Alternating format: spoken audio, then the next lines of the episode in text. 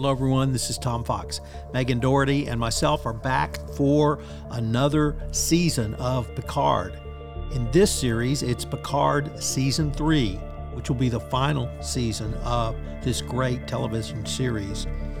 In this series, we will go through each episode, detailing the synopsis, taking a look at some of our favorite scenes, and discussing general themes and looking at key Easter eggs. I know you'll enjoy because that's what heroes do. Picard Season 3. Episode 4 No Win Scenario. In this episode, titled Imposter, Jack has visions of him murdering the crew. Riker returns command of the Titan to Captain Shaw, who has contacted Starfleet. Starfleet sends the USS Intrepid to arrest Picard and Riker. The commander heading the Intrepid's boarding party is Ro Laren, who betrayed Starfleet years earlier by defecting to the Maquis and has returned to Starfleet after her imprisonment. Dr. Crusher conducts an autopsy on the imposter and discovers the changelings have evolved to evade body scanners and notifies Picard, but Ro forces him into the holodeck. Ro suspects the changeling conspiracy has compromised Starfleet's at its highest levels, and Picard realizes he must trust her. They reconcile in one of the great scenes of this series, and at the end, Ro gives Picard her Bajoran earring, which Picard does not understand why. Ro pilots her shuttlecraft back to the Intrepid, but changeling saboteurs plant a bomb on board, forcing her to steer the Intrepid in, uh, steer the shuttlecraft into the Intrepid, not only sacrificing herself, but buying Picard, Riker, and Shaw time to get away. The saboteurs who have beamed aboard uh, try to kidnap Jack, but his visions tell him these are evil people and in a fabulous battle or fight scene, he shoots them all dead. Picard and Riker realize the earring contains intelligence Ro has gathered and a communicator. Worf and Raffi continue their investigation into the attack, finding a Vulcan criminal of all things named Krinn. Worf kills Krinn's minions, forcing Krinn to give vital information on the attack. Worf contacts Picard and Riker, Riker via Ro's earrings as the Titan flees the Intrepid. Jack confesses to his mother about his vision and that something is very wrong with.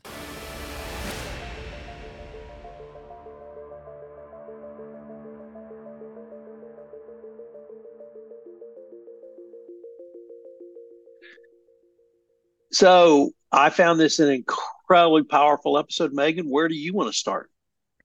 Oh gosh, I mean, there are so many options for where we could start, but let's talk about maybe one of the big ones. And let's make that the what was going on with the big reveal about Starfleet and the interplay, the relationship between Ro and Picard.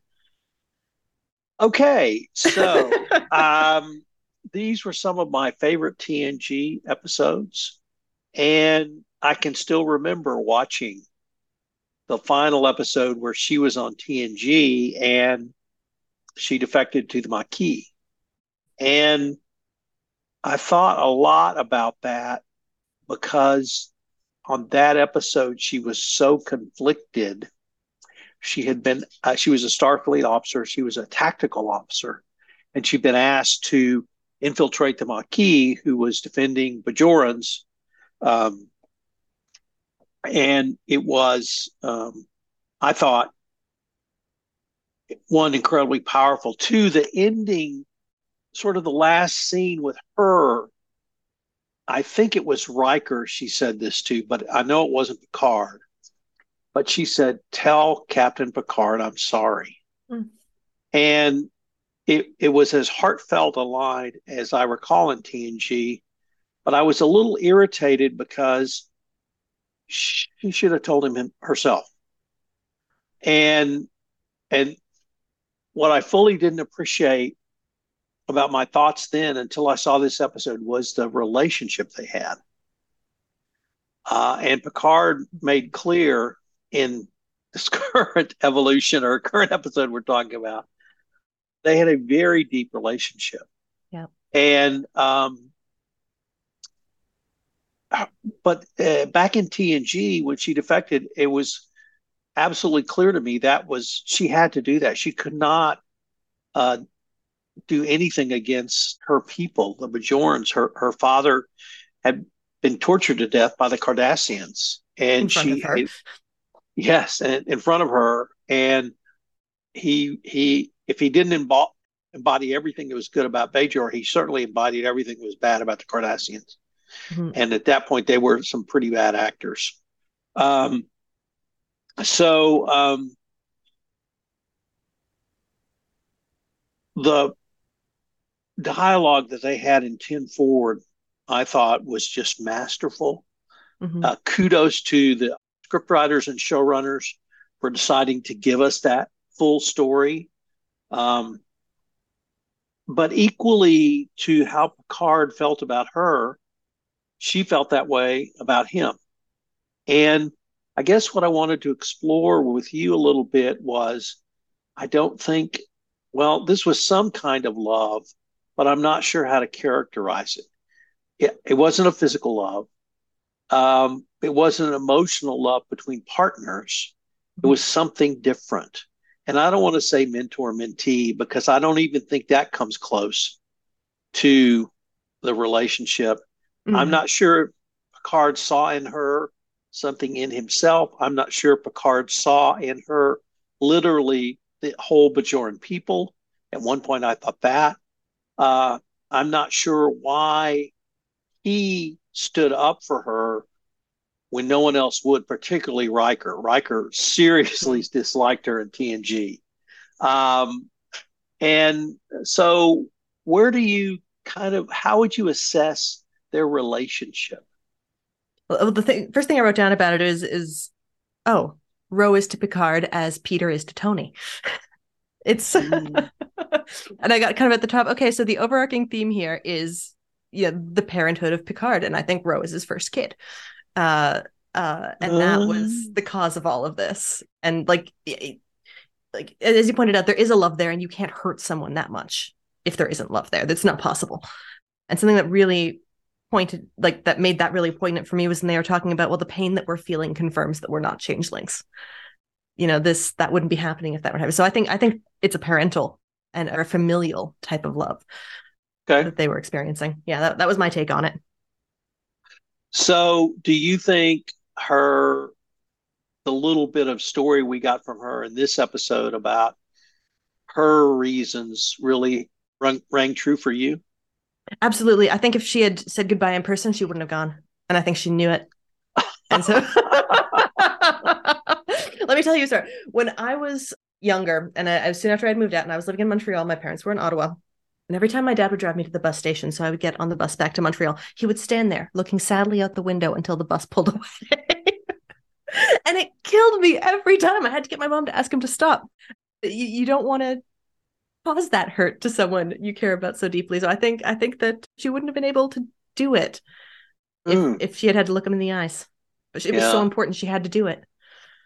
Well, see, I, I thought it was inevitable she would she was always going to go back to advocating, defending, or fighting for Bajor and the Bajorans. And I thought the minute they asked her to go undercover into the Maquis that this was where this was going. So that part I thought was really a mistake mm-hmm. on either his or Starfleet's part that they really didn't understand what a patriot she was. Um, but it was absolutely fabulous. Oh, the reveal was great. The confrontation in 10 Forward, I thought was masterful. The way they are mm-hmm. using 10 Forward in this series has been fabulous. Um, the um, she looked great. Um, the whole Bajoran earring or ear earpiece. Uh,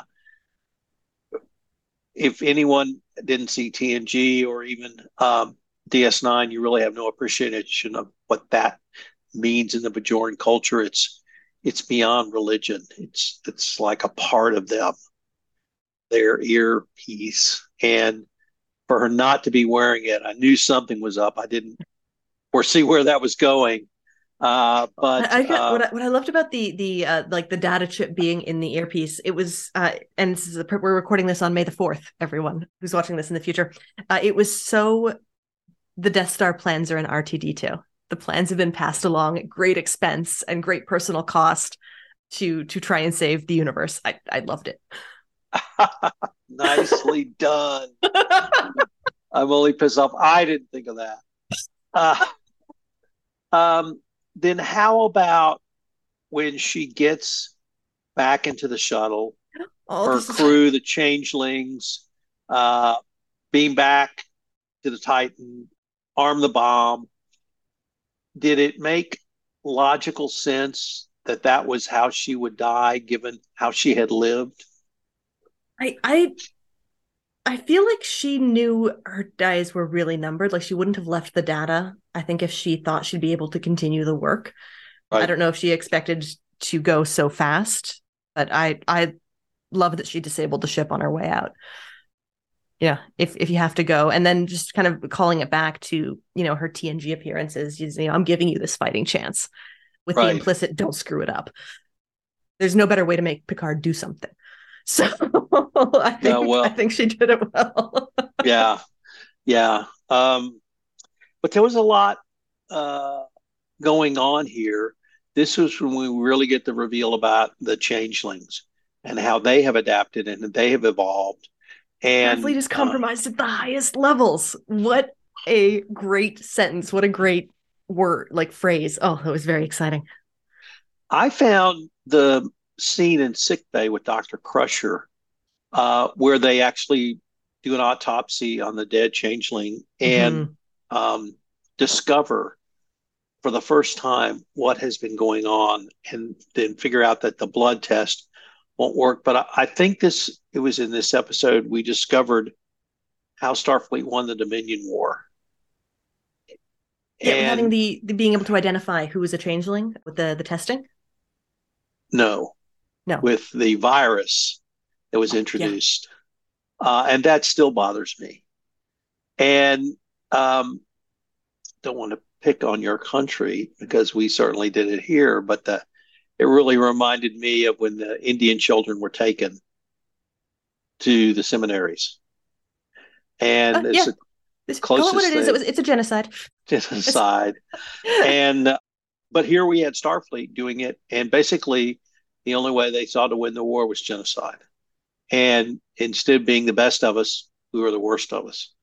And I was even irritated when I guess it's the next episode where it must be the next episode where Worf says, "Well, we sent them the cure," um, and I just pissed him off or something. It's like, no, you don't introduce genocide and send the cure along. You don't Well, don't they get introduce geno- genocide to start with.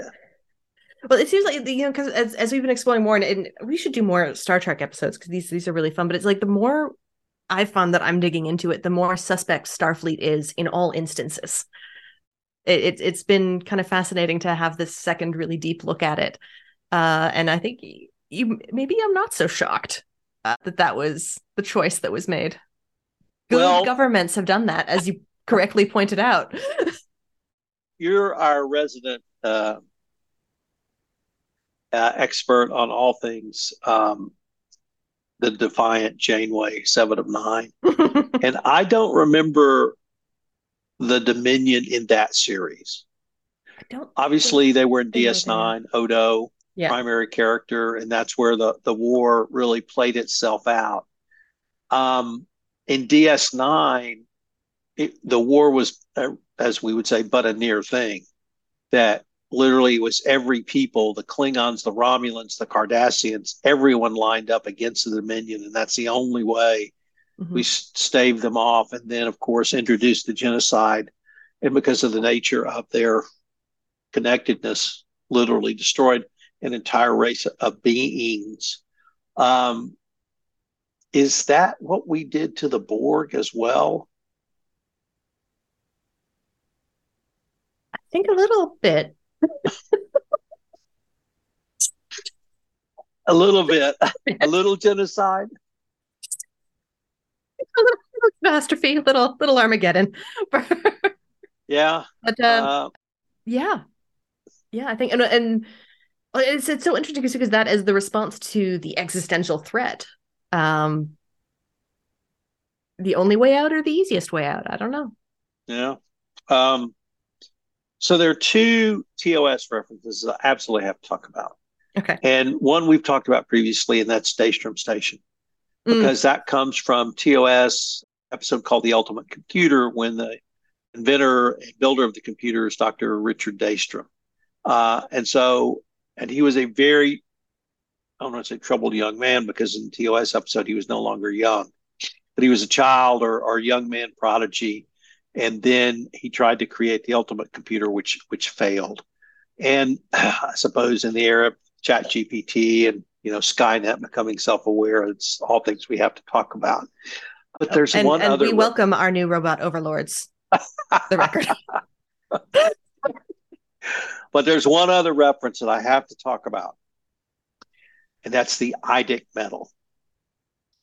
Now, the IDIC medal comes from an episode called In Truth. No, is there in truth no beauty? A TOS episode. And in that episode, Diana Muldaur, um, who later is Dr. Pulaski, makes her first appearance as a different character. And she is communicating with a being who is so ugly that the sight of this being will drive humans cra- insane. Well, it turns out she's blind. And so that's why she could communicate. And she'd studied for many years on Vulcan so she could mind meld. Not as well as a Vulcan, but she had ex- extra extrasensory perception abilities because of her no because of her lack of sight and being trained on Vulcan. And in a dinner uh, to honor herself and the ambassador of this race of people who's in a container so they're not seen, Spock wears something called the IDIC medal. Mm-hmm. And the IDIC medal comes from the Vulcan Science Academy, which awarded Spock a medal. And there's a large argument at the dinner party because uh, Diana Muldaur character thinks he is is mocking her, and he says, "No, I wasn't. Did indeed I did it to honor you." But there's another story to the IDIC medal, which brings it right back down to present day, which was it was the first time that sort of item had been specifically called out in a Star Trek episode. Well, the next week, Gene Roddenberry had IDIC medals for sale. and he was excoriated for product placement of his own product in the episode. And so he ended up having to pull them. Now, of course, they're incredibly valuable because there were such a limited run of IDIC medals but the entire kind of leave that part out and Do go to the other one. I don't. I don't. but it the Spock wearing the IDIC medal in that episode was really um, something we we hadn't seen, but it called out those two episodes, one with Daystrom and the Ultimate Computer, but here with a set of beings not that we were in conflict with yet was so different than us that it drove people insane and, and that was uh, part of the episode somebody uncovers the ambassador and hmm. they go insane and yeah, enterprise has to escape that insanity so i had to talk about that um, what did you think of jack in this episode okay i was going to ask you this is because there's our other troubled young man that we we can we can talk about so the i was thinking about the the at the beginning of the episode, I still thought he was perhaps some kind of uh, human Borg type hybrid. Um, because that horrible dream, the tentacles that he kind of saw appearing on people's faces on his own hands, really thought it was interesting. But then at the end of the dream, there was a voice that said, Come home. Did that sound like Vadic to you? That's what I thought at the time. At this point, in this episode, I thought that there was some mental instability that had been caused by an alien being. And you know, maybe that turns out to be it, maybe not, but um, there's something. I don't want to be so tried to say there's a voice inside his head because there was a voice inside his head, but it's the first time I think he recognized something was wrong, and mm-hmm. at the end of the episode, he he clearly understands that, and um, the scene where he kills the four changelings. Um, yeah, hello River Tam moment. That was awesome. and there were two parts to that though. The part one was what you just said, which was he killed four changelings and, and mm-hmm. summarily executed them. But when Dr. Crusher asked him, How did you know? He can't answer it. Good point. I hadn't picked up on that. That's a really good point. He doesn't even know why he knew they were so dangerous. And that for me mm. was like, okay, we're going in a certain direction yeah. now. All right. If if yeah. he can recognize that on an unconscious level, when the rest of humanity or human beings or Terrans or Earthers, whatever we are called, can't, then um, there is something inside his head that's different from the rest of us. Um, any hmm. other? Uh, oh, so what other thoughts might you have? I think we should maybe if we can touch a little bit on the Worf and Raffi subplot. So, would I watch that buddy cop spinoff? Yes, yes, I would. They're delightful, and so they they find the I guess the partner or the the um emotional brother of Sneed uh, to get information that they're then going to pass along to her handler that we found out was Ro. They had to fake fight to the death. Um, the Worf death fake out scene. It had me for a minute. I thought I thought that was going to be the end of of Worf. And then the reveal that Ro had been their handler and the reconnection of more old friends getting together. I liked pretty much all of it. what, what about you? Absolutely. Um, it was extraordinarily cool uh, in that part. The um, um, that whole dynamic uh, was a lot of fun, and great. the yeah yeah it really was, and that's interesting. I really hadn't focused on the Worf Raffi dynamic because I'm still thinking about Raffi and Seven and what's going to happen when we put all of them together. Um, so I really hadn't focused. They're on, lesbians. On... They're just going to talk about it for hours and hours and hours. Hummus will be involved. will there be tears? Probably not. Probably not. And then, and then the They'll end up really that... good friends. like okay. Well, there is a great line. We'll have to talk about it in the next episode that Worf lays on them that I just loved. Oh, but that um, great. yeah, yes. And that really brought home a, a whole nother story about, you know, Klingon inter inter dating dynamics that we probably can't get into but yeah, that, and then at the end when they communicate with Picard, this is Tom. And it turns again. out Thanks so much for listening handler. to this episode of the award-winning. That point, because that's what heroes do. Um, I hope you'll join Megan and I again next week when so we take up episode three. We are on the cusp of just also, if you could subscribe, rate, and review uh, this podcast wherever you listen to it, we would greatly we to the, the, end of this one, and, and because you know, that's we'll what Heroes do is a production of the more. Compliance. But I had down here this was, this was, the network. first time that a, a main character, and I, I didn't write down which one it was, mentioned that the entire fleet, all of Starfleet, was going to be in one place for the Founders Day parade, and maybe just positing that that was perhaps not the best idea uh, of all time. I think that was Ro. Uh, yeah, I, th- okay, I think it was because she said she had been locked out of the preparations. That's that. right. Yeah, and so I was like, finally, someone is talking about this plainly terrible idea. And it has a little bit Pearl Harbory. You know, it's kind of a historical fool me once type of thing on it. You know, uh, I anyway. I saw Frontier Day is like um, particularly uh, well in the old days of the Soviet Union on May Day, May 1, mm-hmm. they would have all the armed forces parade in front of Red Square. So I just sort of assumed it was like a May Day parade. But you think it's something different?